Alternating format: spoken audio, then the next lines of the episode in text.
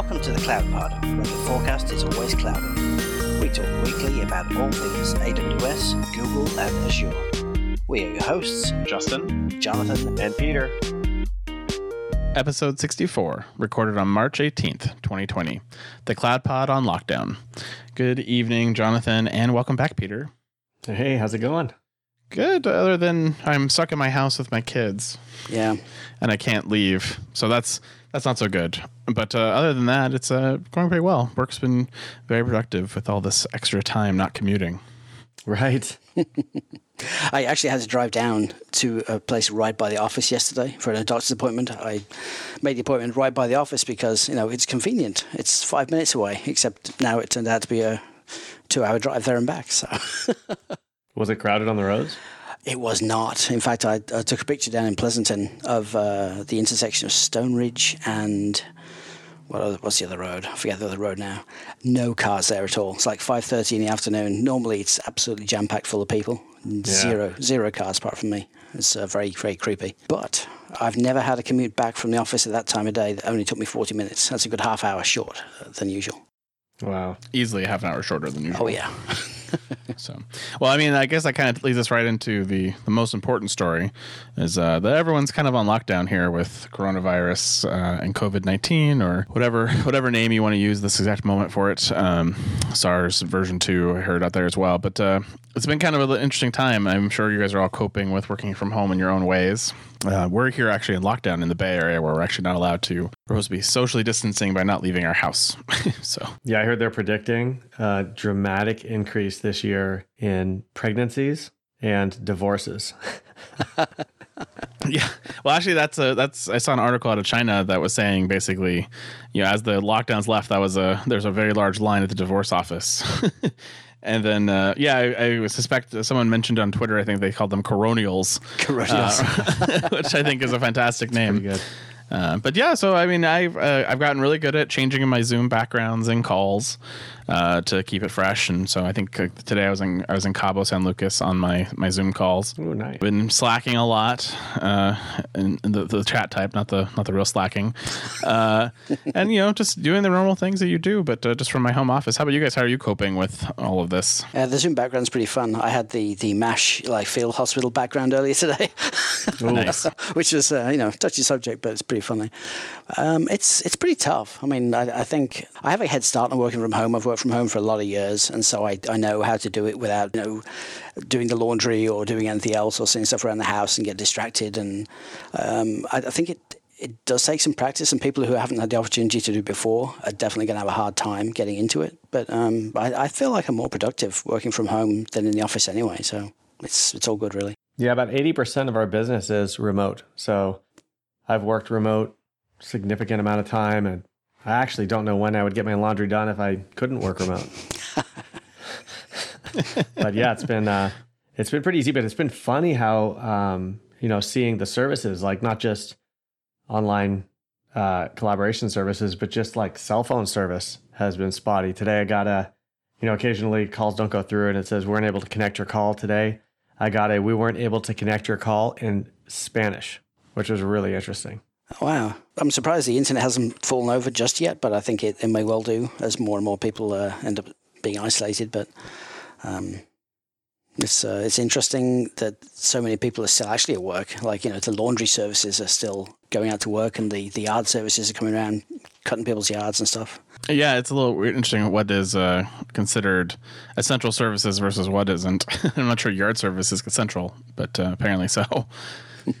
but uh, yeah, it's been interesting to even see some of the uh, you know services like Google and Slack. They've actually struggled with some of this load. You know, this is the highest peaks they've probably ever had on their systems, and they're leveraging cloud like Azure and Google and, and AWS to really handle this workload. Uh, but all of them have suffered a little bit. With Zooms, you know, their stock's been all over the place. They've declared that you know they're hitting record loads and they're having trouble scaling to it. Slack struggled with a crushing load. Microsoft Teams has had a couple of outages out there. Uh, just overall, a rough, rough time uh, in general. So you know, Hug Ops for those S3 people out there trying to keep the systems running and really driving uh, the ability for us to all work from home in an effective way is super important. I, I, I, uh, something I find strange about this whole thing is, I mean, if, if you're an organization that uses Slack or Teams or, or Zoom or anything else, um, I mean, I, I get video conferencing maybe a bit more prevalent now with people working from home, but but instant messaging, I would have thought would be the same regardless of where you are. I mean, are people really communicating more because they're at home versus in the next cubicle? Well, I think yeah, I think people are using Slack for 100% of their communications now and instead of you know, not using it for the guy to talk to the guy next to him in his cubicle. I'll so. do everything I can do to avoid actually speaking to somebody face to face. So for me, I'm using it probably the same or less than before. yes, you. Uh, I would say that uh, you weren't in the extreme minority, but you might not be in the majority. probably, probably not. No, I do think it's funny though. I, I send somebody a message on Slack and ask them a question, instead of just replying on Slack, I don't know. They they literally get up from the desk, walk over to me, and say, I don't know, and then walk back to the desk. I'm like, oh, just. I get. I tell all the time. I could tell the conversation is going somewhere where we're going to be talking past each other forever, and someone asks me a question in a public channel. My response is, "Call me." Yeah, not not doing this. Call me. Yeah, no, that's, yeah. that's a fair point. Well, that, that's a good tip uh, to just you know when things aren't communicating well on email or via Slack, just get on a phone call. But uh, yeah. well, uh, at the end of the show, we'll share some of our work from home tips uh, as some people are very new to that process. Uh, as kind of our looking ahead segment. Uh, the other thing that is kind of interesting out there, the Amazon actually released a open source post basically saying you know first of all there's Chime, and if, if you want to use Chime, you know go ahead. But then they also gave you a quick start guide on how to set up a service called Jitsi, which is an open source web conferencing solution, which is kind of interesting. Um, so do check that out if you're looking for the ability to host your own uh, online video conferencing system to help you through this, this troubling time. You can uh, apparently do that with open source, which I didn't even know existed. I didn't either. Yeah, that's cool. I, I used Asterisk and FreePBX for years and years and years. Uh, yep. And it worked great on. I had an instance running like from 2008 until 2014. I think we shut it down in 14 or 15. Uh, and I don't think it went down once. It was awesome. I remember Asterisk buying the, uh, the the FXO card for the computer, so you could plug a real phone into it and do stuff with it. It's really it's really good fun. Well, you know, other than the web services guys having a tough time, you know, one of the things about Slack, they actually had their earnings call and they actually mentioned that they're concerned about uh, profitability for next quarter. And I was thinking about why that might be. And then I realized it's all these companies who are now on the free tier for Slack who spun it up in the last two weeks. uh, yeah. And uh, suddenly that free tier doesn't look so good to uh, Slack's accountants, I'm pretty sure. Right there. They're wishing they'd charge per message instead of per user. yeah, very, very true. Yeah, really. Well, of course, this uh, coronavirus stuff has led us into a couple more conferences being canceled. So Microsoft has uh, canceled its Build Developer Conference uh, amid the coronavirus outbreak. WWDC has gone digital, uh, which will be in June. Uh, Build was supposed to be in May, and then uh, apparently Google Cloud Next Digital is also being canceled. so they went digital two weeks ago, and now they've decided to postpone it, deciding that they concerns with the health and safety of their customers, partners, and employees. right now, the most important thing is focusing their attention on supporting customers, and they'll share a date a little bit later for the new Digital Connect, uh, which I think is just within their way of saying we realize we don't want to do an online conference because no one will attend it. So we'll right. just uh, we'll wait till this is all over and we'll schedule a new conference maybe right on top of uh, Amazon reInvent just to really annoy them. I assume it would be hard for them to organize a conference and, and actually create the content without them being in the same offices together. So yeah, we had booths planned for uh, Google Next and for the AWS SF Summit. So both of those are off. Yeah, I have a I have a lot of stickers that I was gonna hand out at your booth, and they're now in a box in my office, looking a little sad. We're still holding out hope for Chicago. So if that doesn't get canceled, you're welcome to join us there. I don't know if I'll be able to join you in Chicago, but I will definitely send stickers. so I will, I will pass them out. Well, we'll uh, we'll keep our eye on. I'm a little bit nervous about Reinforce right now, which is supposed to be in June. Uh, they haven't said one way or the other, but I, you know, this is seeing it slips out farther and farther every time the uh, they announce something new. I heard even the president saying uh, August yesterday, so I was a little that made me a little bit nervous because that's I think a little closer to my vacation. A cruise, right? Yeah, but that's a, oh. that's a end of November. So a cruise. Yeah. Yes. Brave oh. man. COVID cruise lines just rolls off the tongue. Well, you have to definitely be very diligent about your health and cleaning your hands while you're on a cruise boat. All right, well, let's get on to the news this week. Amazon uh, Web Services has launched several new features here for Redshift. The first one being the ability to pause and resume your Redshift cluster. Uh, this allows you to suspend the on demand billing while the customer is not being used and only pay for the storage. Uh, for example, a cluster used only for development or for production workloads for like ELT uh, can now have compute billing suspended during the day when it's not processing data and then uh, spin back up at night when it takes on ingesting all of that data for your BI tools. And I bet by by the time reInvent comes around, Redshift will be serverless. Uh, yeah, you know, it kind of leads right into the next story, which is that they've introduced support for materialized views uh, for Redshift, which allows you to basically kind of create a pre-computed uh, set of tables for things like dashboards or BI tools or ELT data processing, and these material views pre-compute the results of the query and efficiently maintain them, sort of like a stored procedure or a, a SQL view, if you will. And I was thinking about these two features put together Yeah. with a caching tier uh, would be really quite interesting because now I can process all my Redshift data, put it into these materialized views as a cache, and then I just let, basically turn off the rest of the cluster because I only need to you know, basically serve this data for a period of time until I need to update it again. Yeah, I, I find it kind of strange. I, I always kind of shied away from store procedures because I, I don't want engineering deploying massive compute jobs on my database clusters because I, I have no way of managing what they're going to do on a day-to-day basis. So I always wanted them to pull the data out and, and kind of manage that stuff externally. And so I'm not quite sure how I feel about um, moving the compute into the Redshift service exactly. But uh, I mean, it, it makes sense. It's definitely it's definitely on a path to being completely serverless. Yeah, but I mean that uh, being able to pause those clusters is huge. When you see the real cost of like running Redshift versus like BigQuery, uh, some of the workloads, the cost was so prohibitive for worse performance.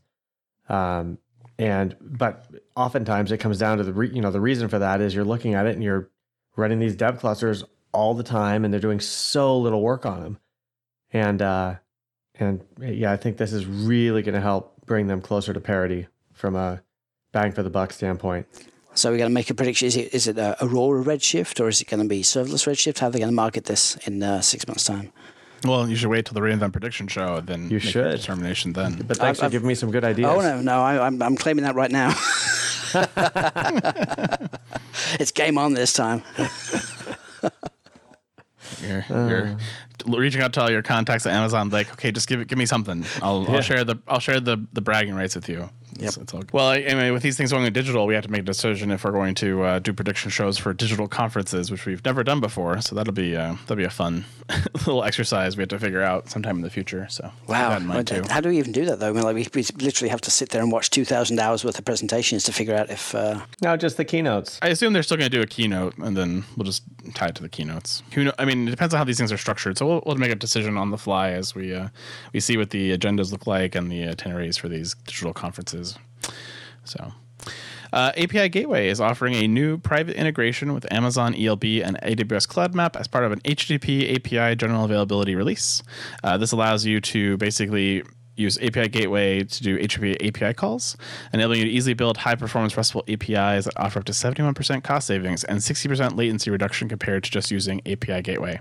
Um, of course, you'll never be able to Google this feature because it joins the friends like Chef Cookbooks and Vault uh, and things that you can't actually uh, Google. Uh, and so that'll be fun to find the documentation for. But if you do find it, uh, you'll find that you can take advantage of several new features, including the ability to route requests via private Amazon ELBs, including support for AWS ALB and IP based services registered in AWS Cloud Map. So there you go. but I still wish they had a Lambda endpoint though, because Lambda is the service that I actually send bulk amounts of data to. And I, I want an endpoint for that because traversing the internet and paying for the egress for all the data I send to Lambda is expensive. And I and you know if I if I could pay the, the one or two cents an hour for the for the endpoint in the VPC versus paying for the egress, then that'd be much preferable. So I'm seriously hoping that's uh, on the roadmap too. Yeah, I mean, this is kind of the first step in that direction, right? You get out of the you get out of the complexity of running API gateway for a simple Lambda function to now you can do an HTTP call to that Lambda function. And I, I do like this the more simplified API gateway now. It's it's a lot cheaper and uh, certainly a lot faster. I mean, yeah, if you're if you're doing HTTP APIs, it's the right way to go. Amazon Elasticache for Redis is announcing the new global data store. Uh, global data store for Redis enables fast and reliable and secure cross-region replication as a fully managed service. You can write to your Elasticache Redis cluster in one region and have the data available for the read in two other cross-region replica clusters, enabling low latency reads and DR across regions. Uh, in the event of a primary failure, you can promote one of those read-write clusters, or sorry, read clusters to read-write, and in about a minute. So there you go. So it's like a spanner. Either way, you run into the same issues that everyone runs into as far as synchronous writes across large distances. But it's super cool that they're just making it easy. Hey, we, we understand the limitations, but we don't want to manage that uh, that infrastructure across multiple regions. No, I mean it's fair. I mean if they publish an SLA of two seconds for a for an update between regions, then that's that's pretty reasonable. Yeah, it is what it is. As long as you understand the limits of the service, then then great. Use it how you. Exactly. I love it. Hey everyone, Jonathan here. I just wanted to take a minute to thank the cloud consulting gurus at Foghorn for helping make the CloudPod possible. These folks truly get it. Cloud consulting experts since 2008, they are premier tier partners with AWS, Google Cloud Platform Silver, and Microsoft Azure partners. From multi cloud to containers to moving full production workloads to the cloud under the tightest compliance, Foghorn's team of full stack cloud engineers have been there, done that, gotten the t shirt, and are ready to share their experience with you. If you're in the market for some talent to supplement your team, visit www.fogops.io slash thecloudpod. www.fogops.io slash the thecloudpod. Foghorn, the promise of cloud delivered. AWS App Config announces integration with Amazon S3. AppConfig now supports S3 as a source to store and retrieve your app configurations, uh, which raised the question to me how did you do this before? and that was apparently via either storing your application config as SSM parameters or via an SSM document. Uh, storing your configuration, though, in S3 enables customers to store larger size configurations in any format uh, and simplifies the whole path, just specifying a simple URI path to the data in S3. I feel like we kind of come full circle on this because before parameter store existed, I used to use S3 for exactly this purpose. In fact, I still do because it's a whole lot easier. I think that's kind of what they've re- they've realized is no one wants the complexity of SSM to do this. But I don't know why I would want the complexity of app config because again, I agree with you. I can just run cloud init. I can pull what I want out of S3 and I can just run my configuration utility. Uh, maybe there's some versioning capabilities in app config that are interesting, but um, I'd have to look into a little bit further. I really want to disagree with you guys, and I can't. Oh, go on, disagree. No, I can't. I totally agree. It's like it's just so I guess the things I do are just just more simple because it just makes so much sense. Is there some transparency in this though? Is it is it you know you're not literally going to S3 and pulling the document? It's just storing the document in the back end, and you can still kind of pull out named parameters from a document that's in S3. I, I assume they've kind of uh, simplified it somehow. I, I assume that they allow you to basically set up multiple documents into S3 and then kind of version them. Then you can kind of rotate between the versions of the config that you need. So instead of you doing that manually in config files um, or in scripting, you can basically do that with config. And so you can basically call the same function inside your automation, but in reality, it maps to a different version of that config file based on the environment you're in or the version you want. No, I read the press release for this app config thing with the integration with Amazon S3, and it gives like zero detail on how it actually works. I mean, in fact, it kind of it, it, just makes me think that you're just literally storing a JSON document in S3 because it even says you don't need to create a schema prior to creating the application configuration. Just like if you dropped anything you wanted into an S3 bucket to begin with. So I, I don't know. Well, and the other one is when it mentions storing larger size configurations. So obviously, you could just drop big honking config files in S3, and it's probably something that uh, Amazon didn't want to support in SSM. Or a config file gets stored as an S3. You don't want to put that into SSM documents. We store our binary code for our application in our config file. Oh, that's that's awesome. Can you please increase the size of SSM parameters to 460 megabytes? Well, you do remember you can pay for those now as, as premium parameters, if you recall. If I was AWS and I designed the parameter store, service, I would have completely built it around S3 to begin with. It just would be a facade in front of an S3 bucket per customer or per account, and there would have been no limitation on the size because. But the secret is it isn't built on top of S3. Everything's built on top of S3. so why the size limit though? I just don't. I just don't get it. I thought it. it would have been built on top of Dynamo for some reason. I don't know hmm. why. Mm, I don't know about Dynamo for that. It's a weird use case. I mean, it doesn't need to be fast. It's it's going to be a, a deploy time. So you know, who cares if it's one second instead of ten milliseconds? I don't know. Well, let's move on from Google or to from AWS to Google. Uh, so this is a kind of a fun story. So Google typically does these blog posts where they talk about different things. They have guest bloggers come on. We don't typically talk about those, but this one caught my eye because it was about finding a problem at the bottom of the Google stack. Uh, this is an SRE blog uh, for DevOps and tooling. Uh, so basically, it, they started talking about you know at Google scale, uh, million to one chances happen all the time, which is an interesting perspective that you kind of have to put into your mind as you think about Google's infrastructure and the size of it globally. Uh, and so this this incident basically talks about uh, an error that they were seeing that was within their error budget uh, limits, uh, and the traffic on their load balancer team was alerted that Google front ends used to cache frequency access contents were producing an abnormally high number of errors. Um, apparently, their SRE team basically drains traffic from there to investigate further, which is their standard SOP, uh, which is what you do at Google scale.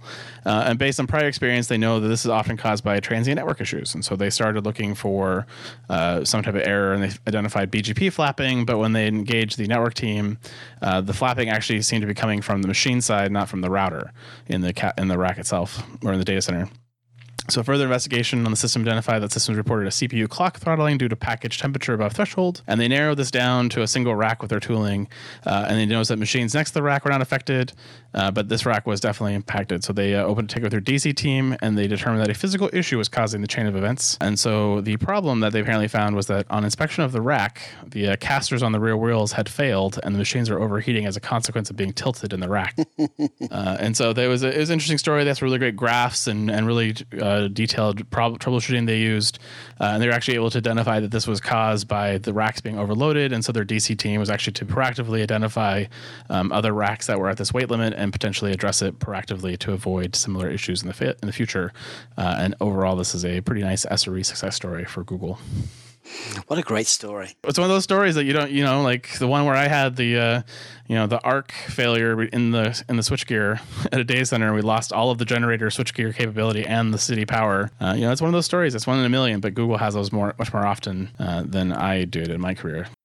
What, what I will say is, you would think that there would be monitoring of things like the hardware at, at that level to begin with, and that the, the, the overheating in itself would have been picked up as an error by uh, infrastructure team. You think about their scale again. You don't typically you know hard drives fail all the time they just route around those problems and so i'm sure that if a you know a hard a server dies because of a heat problem they just mark it dead and move the load off of it and then at some point some you know person comes through and replaces it at you know when they go through the rotation of those cabinets um, it's just a different scale altogether That's a good point, actually. I guess, I mean, fans fail all the time. There could be lots of reasons why an overheating event would have happened. You would probably think that the wheels would be the last thing you would uh, you would ever think of. when you think about resiliency at that scale right you're talking about you probably have 10,000 20,000 nodes handling this one function and if you have six servers that are overheating you know the, in the overall capacity of the pool it's very min- it's very minor So Google run their servers until the wheels fall off.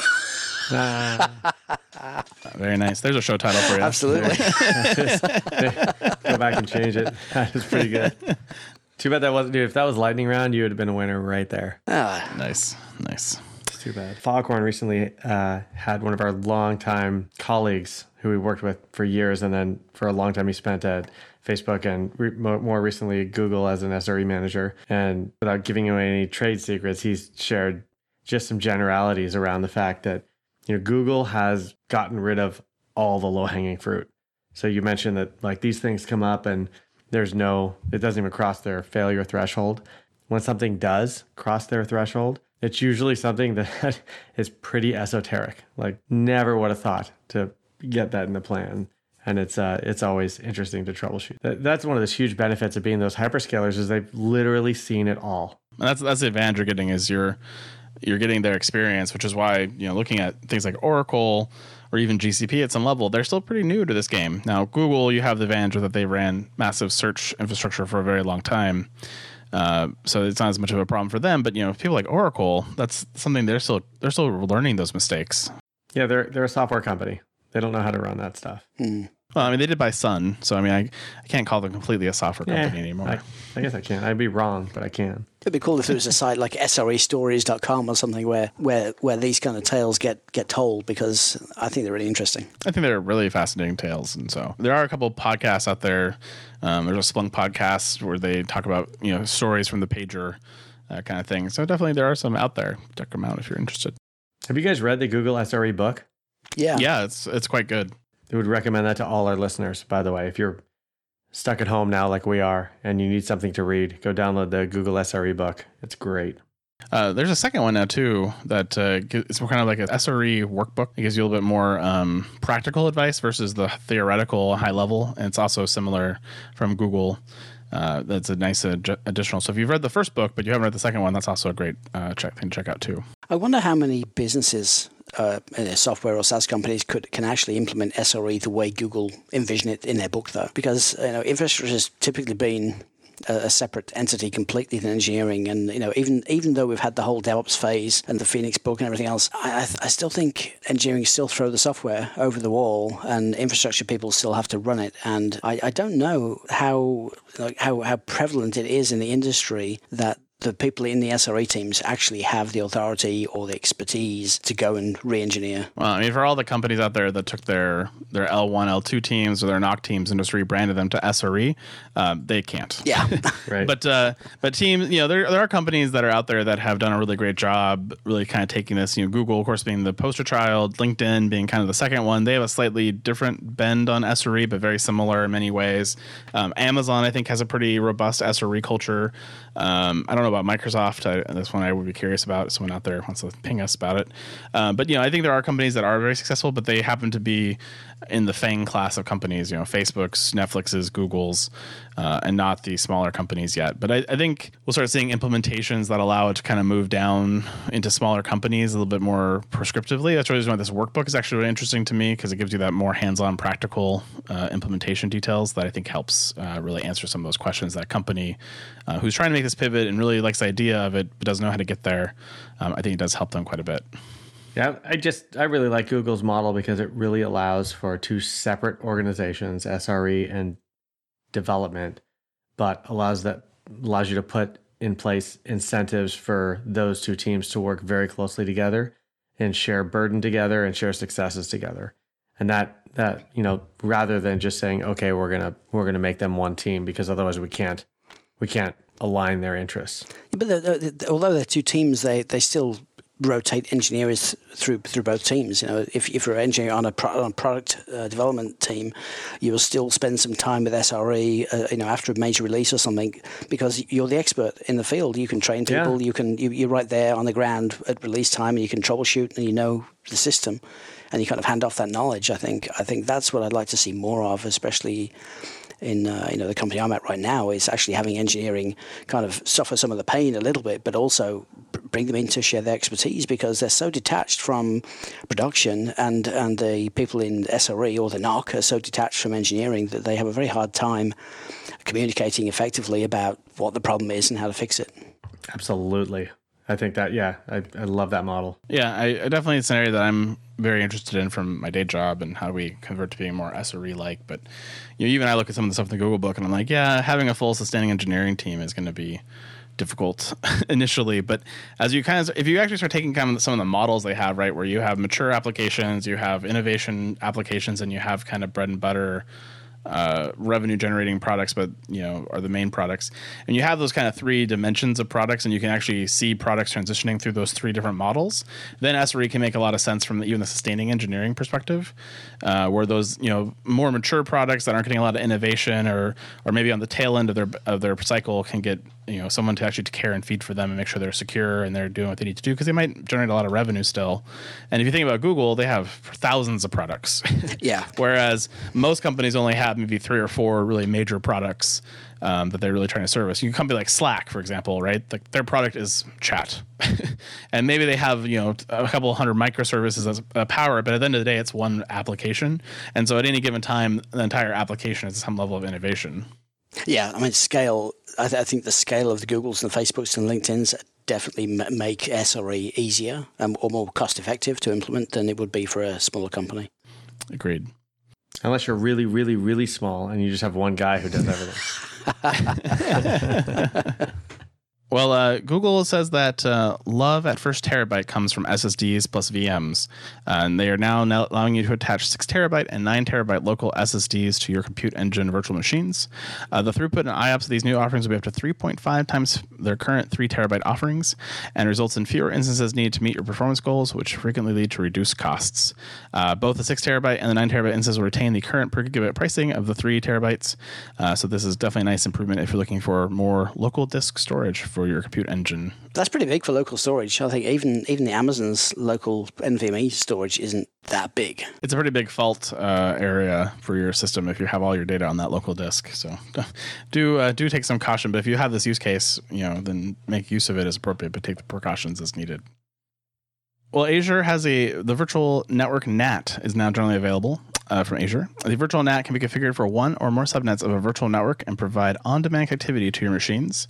This is a fully managed and highly resilient service with one or more static public IP addresses available, configurable idle timeouts, uh, TCP reset for unrecognizable connections, multidimensional alerts using Azure Monitor, and optional zone isolation per AZ. And this is available in all public regions. Now, uh, I read that to you while I was thinking to myself, how do they not have this before? Brought to you from the Department of 1993 related news stories. I'm like, Come on, it hasn't been NAT gateway hasn't been there that long. NAT's been around forever. Well, yeah, but I mean, you could do you could have done NAT. You could do NAT. You had a one to one mapping between instances and public IPs previously. Yeah. That's crazy. I mean, that's a good way to use up a lot of IPv4 addresses. I do like the multi-dimensional alerts, though. That sounds very uh, futuristic. Yeah. How I mean, how many dimensions do you need to know for egress net traffic? I mean, it seems like it, it either works or it doesn't. Just enough to charge you for the service, I guess. The Forrester Wave has a new functions as a service platform wave, uh, and Microsoft has been named a leader in this this new wave, uh, number two position behind Amazon, which is slightly awkward since Microsoft paid for this to be uh, this this blog post. Amazon is ahead of them with both a strong current offering and stronger strategy than Microsoft. Uh, Google is a strong performer and not considered a leader yet, but interesting enough, Tencent uh, was above them in this particular wave. Uh, Cloudflare uh, was interesting as well because it had a stronger strategy than Google, but doesn't have the capabilities delivered yet. So apparently, if Cloudflare can uh, deliver its capabilities and the functions as a service space, uh, they may surpass Google. I don't know how that works, but it's very interesting. And then uh, poor Oracle was uh, all the way back in its lonesome in the Challengers box. So poor Oracle. Where was uh, 50 Cent? I think he's quarantined making raps somewhere. Probably. Making raps. You you got to just take that quote out out of context and use it as in some other show somewhere else. Making raps. I, I really dislike these uh, companies though that, that will come in and investigate something for you for a price and then tell you that you're the leader. It's it's so dishonest. Pay for play. It's uh, it's a good business model for some companies. Function as a service. I don't know. Listen to the Ben Kehoe uh, episode to learn all about functions as a service. I mean, I, I think the, the, the winning tactic for sure is just come up with a new uh, buzzword and then call in Forrester or, or somebody else. And uh, of course, you got to be the leader because nobody else has a clue what you're talking about. That's uh, that's how FinOps became a thing too, technically. there was uh, there was some there was some chatter about the FinOps and, and being vendor vendor specific uh, a little bit earlier in the week. So uh, we were giving Rob a, a, bad time about it in our Slack channel, and he had a pretty good argument back about it, which I thought was fine. So, but uh, Azure has also released the uh, new feature for the form recognizer, uh, which means they just lost the name for Textract because form recognizer is sort of better descriptive, but also worse all at the same time uh, than Textract is. But uh, they have several new features for the form recognizer, uh, and those include the ability for customization of the service. Now supports training with and without labels, which makes it easier for customers to reliably extract valuable information from their forms. The new layout API, which is capable of extracting text and tables from documents with highly accurate OCR results, and pre-built receipts uh, to improve accuracy and reduce error rates for key fields, uh, which apparently people are scanning and wanting to OCR receipts for some reason. I don't I don't fully understand that use case, but someone out there is super excited about this. I know Google will pay you to actually take pictures of receipts. You know, you, you leave a store and location services tells them that you've been in Ace Hardware or Target or someplace, and they'll say, "Hey, take a picture of your receipt, and I'll pay you fifty-five cents for it." I, I assume it's all about uh, monitoring prices of of uh, goods nationwide without needing to actually send people around with, with cameras and notebooks and things to, t- to take pictures. That must be an Android thing because I've never seen that. Well, this is how I fund my uh, my Android games habit. You know, I feel like I can make money by just shopping at stores with really good return policies. Yeah, you, you can in some cases make that work for your advantage, but it's so much work for so little gain. I don't know that it's worth your time. Well, not my time. well, even the person you're paying minimum wage of fifteen dollars an hour in, in California, it's not going to be worth your time. so it's also not worth my money. You're saying? No, I don't think so. It's, it's sort of like that sort of like that old scam of like I'm going to drive all my aluminum cans to Michigan or whatever whatever Midwest state is because it's ten cents for there versus yeah. five cents everywhere else. I found a mailman who will take them with me. It's called arbitrage. It's called arbitrage. Arbitrage. Google Opinion Rewards is what it's called, and uh, part, mostly it's um, mostly it's hey, we noticed you went to the store and the first question is always like, "So when did you go in the store last?" And and I think it's a check to make sure that you're not just clicking random answers in the in the uh, questionnaire because if you get the answer wrong, you don't get paid anything for the for the survey. But if you get the answer right, and the and the date you say you went there matches the day they think you went there, uh, they'll ask you another question, which will be like, so how did you pay? Credit card, debit card, no, ca- you know, didn't buy anything, did you pay cash? And then the next question is always, can you take a picture of your receipt? Routinely, you get like 35, 45, 55 cents for some of these things, and sometimes you get questions about YouTube. You know, which video would you rather watch? Which is the best suggestion? As a parent, would you like this over this kind of thing? And so I, I don't know. I, I guess it makes me about like 10 dollars every couple of months, probably, in uh, answering questions and just selling my soul to the Google enterprise. Can we wire it to an, like an AI algorithm that has a huge database of receipts? Uh, You you assume they don't have machine learning on the other side to detect the fraud? Oh, they do Like- for sure. I'm sure Exactly. they, they probably asked three people the same question. Just wars, AI wars. Yeah. So I mean, I mean, considering how much times you've given me crap about privacy on my Apple devices, I, I don't know how I feel about this this admission from you that you are apparently freely giving information to Google for ten dollars a month. I don't, I don't know. I think you're I think you've lost some credibility in that argument. I, I, I've, I think I realised that, that there is privacy's gone now, right? I mean, just driving into town, there's cameras over the bridges recording everyone's license plates. Whenever there's an, an old person who goes missing because they've driven off in their car and they've got Alzheimer's or something, all they do is they pull up the footage from the camera and they said, "Oh yeah, they left. They left town yesterday at 2:30 p.m." Like the, the fact that we're gathering this information is is bothersome, but I think privacy's dead. I've just decided nobody cares about what I do. Every time I I think I'm gonna get really really really perturbed about privacy and like start I try to use things like DuckDuckGo. I realize that I really want to just pay. I, I really want Google to know what my search habits are because the s- results are so much better. Yeah, it, it, in a way, you need you need some kind of like a offshore service where you call somebody on a private line and say, "Hey, search for this thing for me and tell me the top result." like completely detach yourself from the from the search and answer process. I, don't- I don't know how we could do this, but That's uh, that's that's more work than it's worth doing, I think. All right. Well, Azure is announcing the general availability of Azure Monitor for virtual machines. Uh, this is the ability to monitor your virtual machines uh, from the OS perspective. Uh, it provides in-depth view of VM performance trends and dependencies. Uh, you can also access details of a single VM or a scale set resource blade to view the set or a single instance in the set. Uh, Azure Monitor for VM allows you to address performance issues on the guest, determine backend dependencies, and discover VM hotspots. I still think monitoring is is troublesome. Like thirty years after it should have been solved.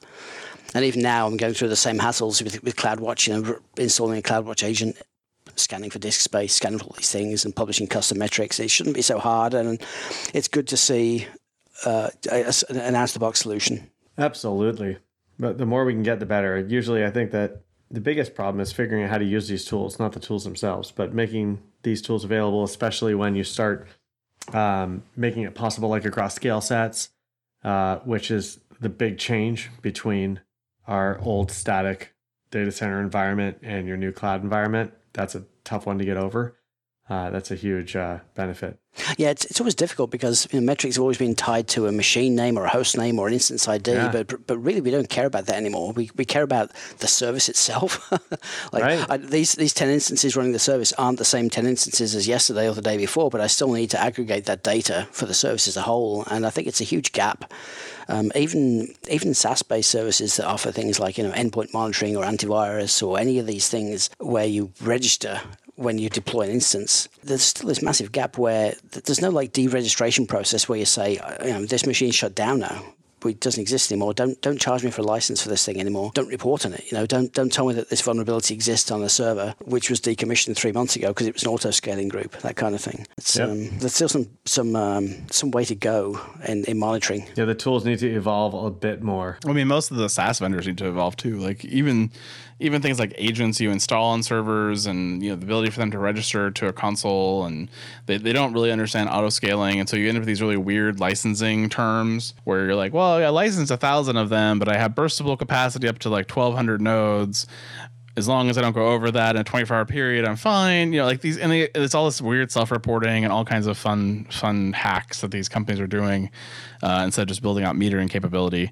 But, you know, it's, it, it's just really interesting to me, you know, how auto scaling, as old as it is now, is really not really well understood yet by a lot of companies who are selling software and services to instances. Yeah, and some of the terms um, I've seen things like if you if you register an agent on a server, you're going to pay for it for three months. Like I, I, I want to scale up, I want to scale down in the same day, maybe even in the same hour, based on capacity. I don't want to pay a three month license for something that only exists. for two hours. It's crazy. Yeah, hopefully someday it'll all get solved. Uh, but after coronavirus and after everything else that needs to get solved in technology. But uh, that's it for the new news. Uh, Peter, let's go to the lightning round. All right, let's get kicked off with AWS Elastic Beanstalk launches Docker on Amazon Linux 2 platform. Well, kind of, because it's in beta. I mean, these are three things that have existed for more than a day. Uh, Beanstalk's been around since, I don't know, Amazon started. Docker's been around for four or five years, and Amazon Linux 2 has been out for over 18 months. How are these still in beta, these three things put together? Uh, it's called integration. Amazon Elasticsearch Service announces support for Elasticsearch version 7.4. Great. They they haven't stopped innovating. Oh, sorry, stealing somebody else's tech. Oh. That lawsuit is still progressing. Let's just say I'm uh, leaning towards a winner already. No, I think so. Okay. Power your Azure GPU workstations with flexible GPU partitioning. Yay, I guess. But uh, you know, they're flexible GPUs. Why do I need to partition them? Why can't I just assign them dynamically to my workstation? That's a very good question. Are you getting like a part of a GPU? Is that is that what they're saying? Is that what a partition is? Like you, you get half a GPU, you get half a GPU. Uh, yeah, basically. Oh, okay. Imagine playing a game like that, like you turn the corner and you can't see anything. Turn the other way, you can see everything. It's insane. That'd be I mean, I mean that's sort of sort of how your computer works now. it just it's on your desktop, not in the cloud. Amazon managed Cassandra service now helps you manage access to your key spaces and tables by using AWS IAM roles and federated identities. Nothing worse than Cassandra coupled with you know all those custom tools and plugins you want to use on Cassandra that now don't work with IAM roles or federated identities and never will. I thought this was like some uh, some backlog item that they've only got to working on because they're all sitting at home. I think it's going to be extremely valuable to at least one customer. Is it the most valuable customer? It's probably a pretty valuable customer, is my bet. AWS App Mesh launches support for end to end encryption. Because what I want in my app mesh is to make it even more complicated to troubleshoot. Because now I can't even see the data. Now I got a problem with this. Uh oh. If AppMesh is just a transport layer, if I don't encrypt data into App Mesh, it is not end to end. If I do encrypt data into App Mesh, it is by default encrypted end to end because App Mesh is just a transport layer. So you're saying it's nonsensical. Um, I don't see how it didn't support end to end encryption before. And it can't be that the proxies are just handling encryption between the proxies. Well, this is customers can now use AWS App Mesh to encrypt traffic between services of their application without any changes to their application code. Yeah. So this is for lazy devs. It's not end to end. End to end is from the application to the application. Well, isn't isn't the app mesh? It's a sidecar to your container, so it's a very small kernel space where it's not encrypted end to end. So yes, you're technically right, but you're being pedantic. I'm pedantic. being an ass. I've been at home with my kids for seven days. Yeah, yeah. yeah. I think this is bad. Wait till next week. Ooh, I can only imagine. It's my new it's my new favorite feature. Amazon Athena now publishes CloudWatch events for Athena query state transitions. If only they would do this for CloudFront events, because anything, only thing slower than Athena query is CloudFront. Which what's your favorite action in CloudFront that you then have to click the refresh button like a hundred times before it's done? Just changing an ACM certificate is the worst. like it's going to expire in you know 12 minutes, but I have to wait 45 minutes for it to uh, refresh itself. Purging the cache of a single document that can take go. 15 minutes. Like literally, please. I, I'm, I've got a scheduled deployment at whatever time of night tonight. I'm going to change all this stuff. Just let me schedule in advance the per, the emptying of the cache. Like, why do I have to do it right now and then wait an arbitrary amount of minutes for it to actually happen? Just let me schedule the stuff in advance. So I did see some chatter on Twitter uh, from some Amazon people who said that the the lead time now on CloudFront updates is less than five minutes for most events.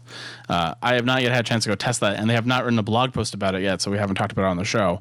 Uh, but if that's true, thank God. But five minutes is still too long. My Rails asset pipeline didn't require any of that. It was wonderful.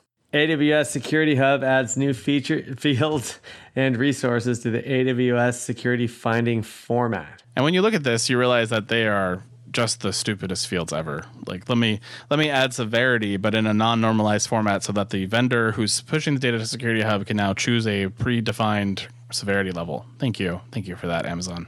I appreciate that. I now can't call this the really bad, hairy, terrible, awful vulnerability risk level, I have to use critical. Actually, there's one thing I, I really enjoy about Elasticsearch and um, the Elastic Common Schema for logging is that they normalize all this nonsense. And I think um, Amazon and Google and Azure should actually adopt a common schema for all these kind of events because it would just make handling this data so much easier. But then they wouldn't be able to use charge you for Athena usage. And That would be against they, the business they could model. still charge me for Athena usage, but just imagine how much easier it would be if Athena queries could be, you know, commodities on the marketplace, just like anything else now, because all of a sudden everyone's using the same schema. There's, there's no reason why these things need to be branded AWS ECS task definition. It's just a task definition. Azure SQL database default configurations are changing. and the default configuration for me is still don't use SQL Server. Dun, dun, dun, tsh. Ah, and there Justin takes the point. That's pretty good. So we have got a dead heat right now. We've got a dead heat in this round. So Can I can I petition the no, I have a tiebreaker. Here's the tiebreaker. I had a really hard time saying AWS security finding format. And so I just pulled up stopwatch on a little Google stopwatch. And I'm we're going to go one at a time. And I'm going to see who can say AWS security finding format five times faster. By default, Brit- uh, Jonathan loses because the British articulation of words it make, insists that he can't he can't slur it together. Okay. He's not a mumble. He's not a mumble rapper. Okay. So then you, so then, uh, Justin, you have to go first so he can set his bearing as to how clear it has to be. Okay. So, all right. So we're going to go. I'm going to go three, two, one, go. And then you go. And then I'll stop when you finish. All right. All right. All right, there we go. Three, two, one, go. AWS security finding format. AWS security finding format. AWS security finding format. AWS security finding format. AWS security finding format. 8.56 seconds. Woo! All right. You ready, Jonathan? no? I, I got to figure out a strategy right now. I think uh, You can do this. Come on. I can. I can. Hang on. AW, All right. AWS. AWS. No, no, wait, wait. I got to say three, two, one, and then go. All right. I wasn't. I wasn't starting. I was. I was just trying to figure out my my strategy. Oh, yeah, yeah. I'm worried about counting to five right now. Ready? Three, two, one, go. AWS security finding format. AWS security finding format. AWS security finding format. AWS security finding format. okay. Give him the point. You were way ahead of him, and you fell apart on the fifth one. Ah, Justin wins. Justin Yes. wins. I learned a tip for um, and, and I'm not going to do this on the podcast, but I learned a tip for like tongue twisters and things. If you sing them, it's way easier to to get past the tongue twisters than actually trying to speak them because you just your brain just works differently when you're singing. So You know what makes it way harder? when you laugh. yes, also Laughing makes it way harder. also probably the the wine and uh, the fatigue and all that stuff. So mostly the wine. That was an awesome round, though. Good job, guys. That was that was good. Yeah. Well, uh, thank you for uh, coming back from Mexico uh, un unvirused. We appreciate that, Peter. It's always, I think I'm it's good. unvirused. I'm still putting myself on. Well, I was voluntarily home quarantining until uh, they mandated it. So, now, now you're protesting by running down the Embarcadero. well, they said the one thing we're allowed to do is get outside to exercise and go for a walk. And so we went two blocks from our house. We see the bay, and lo and behold, there's a whale jumping around in there. So yeah, That's pretty cool. Yeah. Yeah. The uh, apparently the uh, Jake Tapper on CNN. I think I, I don't know. I don't watch. Yes. things, but he he apparently was all yelling at uh, San Franciscoans for being out walking. I'm like, well, the, but that, they were told they could do that. It's it's okay. Yeah. we were told we could do it. Sunlight is a natural antimicrobial, and we were actively practicing social distancing while we were walking. So he can uh, he can come talk to me if he has a problem with that. I mean, it's San Francisco. People naturally just cross the street when they're coming upon a stranger anyway. So it's it's just the norm. Dude, that is more true. Oh, that is very true. Well, normally uh, normally here we talk about. Uh, what we're looking forward to in the next few weeks, but uh, nothing's happening in the next few weeks other than we're going to see our houses a lot. Uh, so I thought maybe we'd share some working from home tips uh, for those of the who are new to it in the world, and uh, so I thought that'd be a good place to kind of start today and finish up the show. So uh, Peter, well, you want to give uh, some of your tips? Sure. Yeah, I gave one already, which was, you know, for people who aren't used to the um, and are having trouble with uh, the asynchronous communication via email or the Slack, where you really don't get to talk to someone, you get to stop them, they don't get to see your expressions. Uh, just if, if you feel conversations going sideways, pop on a video conference right away. Just stop the conversation. Say let's let's get on and talk this through. Uh, that's huge for me. I think that the uh, and then for me the other one is you know when you don't have that when you when there's too many distractions around the house. Uh, I turn on music when I'm working and it keeps me in a groove, and then I just work all day long. Nice. Jonathan, do you have a tip? I do. I, I got a few really. I like mentally separating the work time from the home time, and either I'll go outside and just breathe the fresh air for a little bit and come in and then go and sit down at a desk, or I'll go for a walk earlier and then come back and now it's work time. I, I think I think one of the biggest things for me is it's it's very easy to keep checking your phone. You know, you can bring your work laptop down to the living room, and you know you're sitting in the evenings and you're still checking your email at ten o'clock at night. I, I think it's very important for people to separate the work time from the home time because otherwise you'll end up working 16 hour days you'll you'll get burned out you'll you'll hate your life you'll hate your job I, th- I think it's very important to be able to separate the two Yeah, it's one of the tips for that um, I know has worked for friends of mine is they, you know, you get up in the morning just like you're normally going to go to work, shower just like you're normally going to work, you maybe go for a walk, and then you come in a different door of your house even, and just mentally change it up so that you know when you're going into work mode, you kind of have that separation. But um, that's a great tip. That's one of mine as well. Um, I, I recommend having an office that you you close the door behind you at five o'clock and you don't go back into until the next morning. Yeah. Uh, otherwise, you'll be working very very late. Uh, but you know the other other one for me is um, you know take advantage of the video conferencing that's available through like Hangouts and different services that are free. Um, definitely get out. You know, if you, especially if you're an extrovert and you really want to get uh, that interaction time, you know, get a glass of wine, call up some of your friends on Hangouts, and just chat and have a good time. Uh, you don't have to be physically in person with each other to have that interaction.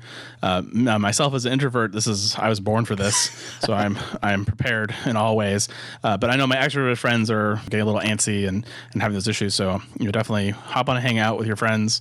Uh, or even your coworkers, if you're close to your coworkers, and, and enjoy a, a nice glass of uh, wine or whiskey or a water. That's your purview. Uh, do those kind of things, but you can definitely keep um, you know your social life active if you try a little harder. You know, what, what, one of the other things I'm thinking, a lot of people who never got the chance to work from home may not have a dedicated office space, and they may not have you know a good desk or a good chair or good posture. And you know, as a person who's had uh, like horrible like back pain and things over the years, it's really important. If you're going to be sitting at home, don't sit on a hard wooden kitchen chair for eight or nine hours a day. Go and get a office chair from IKEA. Go, you know, make sure you're in a good in a good position. You've got a good height on the desk, and you're not bending your neck over to look at the laptop screen. It's uh, I think it's very important to um, you know workplace safety is equally as important in the home as it is in the office. Yep, you can get carpal tunnel anywhere. Yeah, and we, we, we actually your posture usually is way worse at home just because you don't have the facilities you have at work, especially if you don't have a home office. If you're forced to work from home, and I would recommend yoga. Oh yeah, Do some uh, yeah, a little yoga in between to just get your back straightened out after sitting in probably a, a chair that wasn't made to be sitting in eight hours a day. Yeah, I mean, if you if you look at a cheap chair from Home Depot, sorry, Office Depot, uh, or Staples, those chairs aren't meant to be sat in for a long time. So like, I know like I missed um, like I have like an Aeron type chair, at the office that's very nice and it's very comfy. Uh, and a few years ago, I actually went to IKEA and I bought uh, they call it the Markus chair,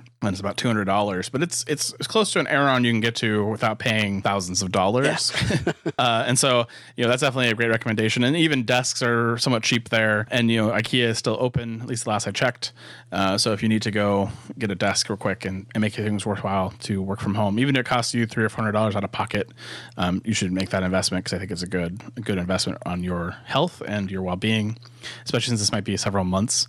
Uh, you might also ask your employer if they sent you home from work if they have any policies around letting you expense your internet services uh, or your desk or any of those kind of things to help you get acquainted. Um, I know my employer, for example, has uh, screens that you can basically uh, borrow uh, during this time. So if you need a second monitor at home, uh, you go to the office and check that out from our IT department. Uh, so many, many companies are trying to come up with those type of things and are available to you. So do ask your employer if you need something to help accommodate your work from home lifestyle.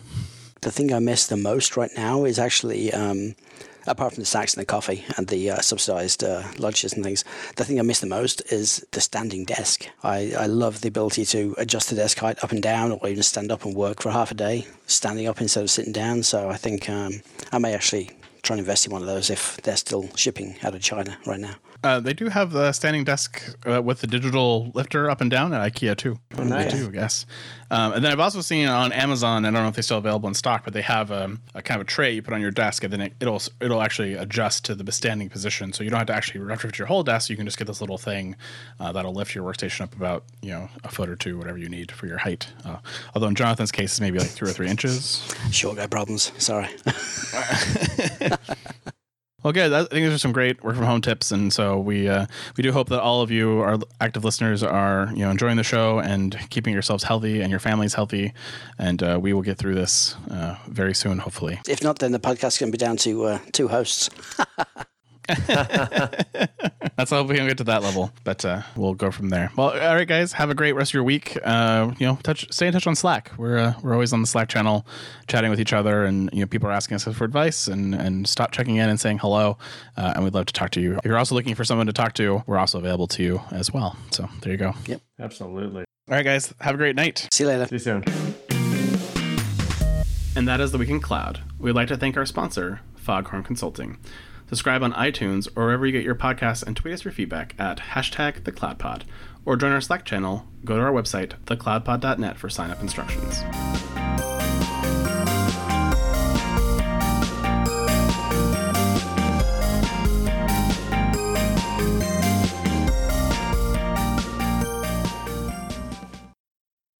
Oh, it's going to be a long two or three months. oh, wow. Just try not to get a divorce and try not to get anybody pregnant. I'm not sure which would be more expensive, actually.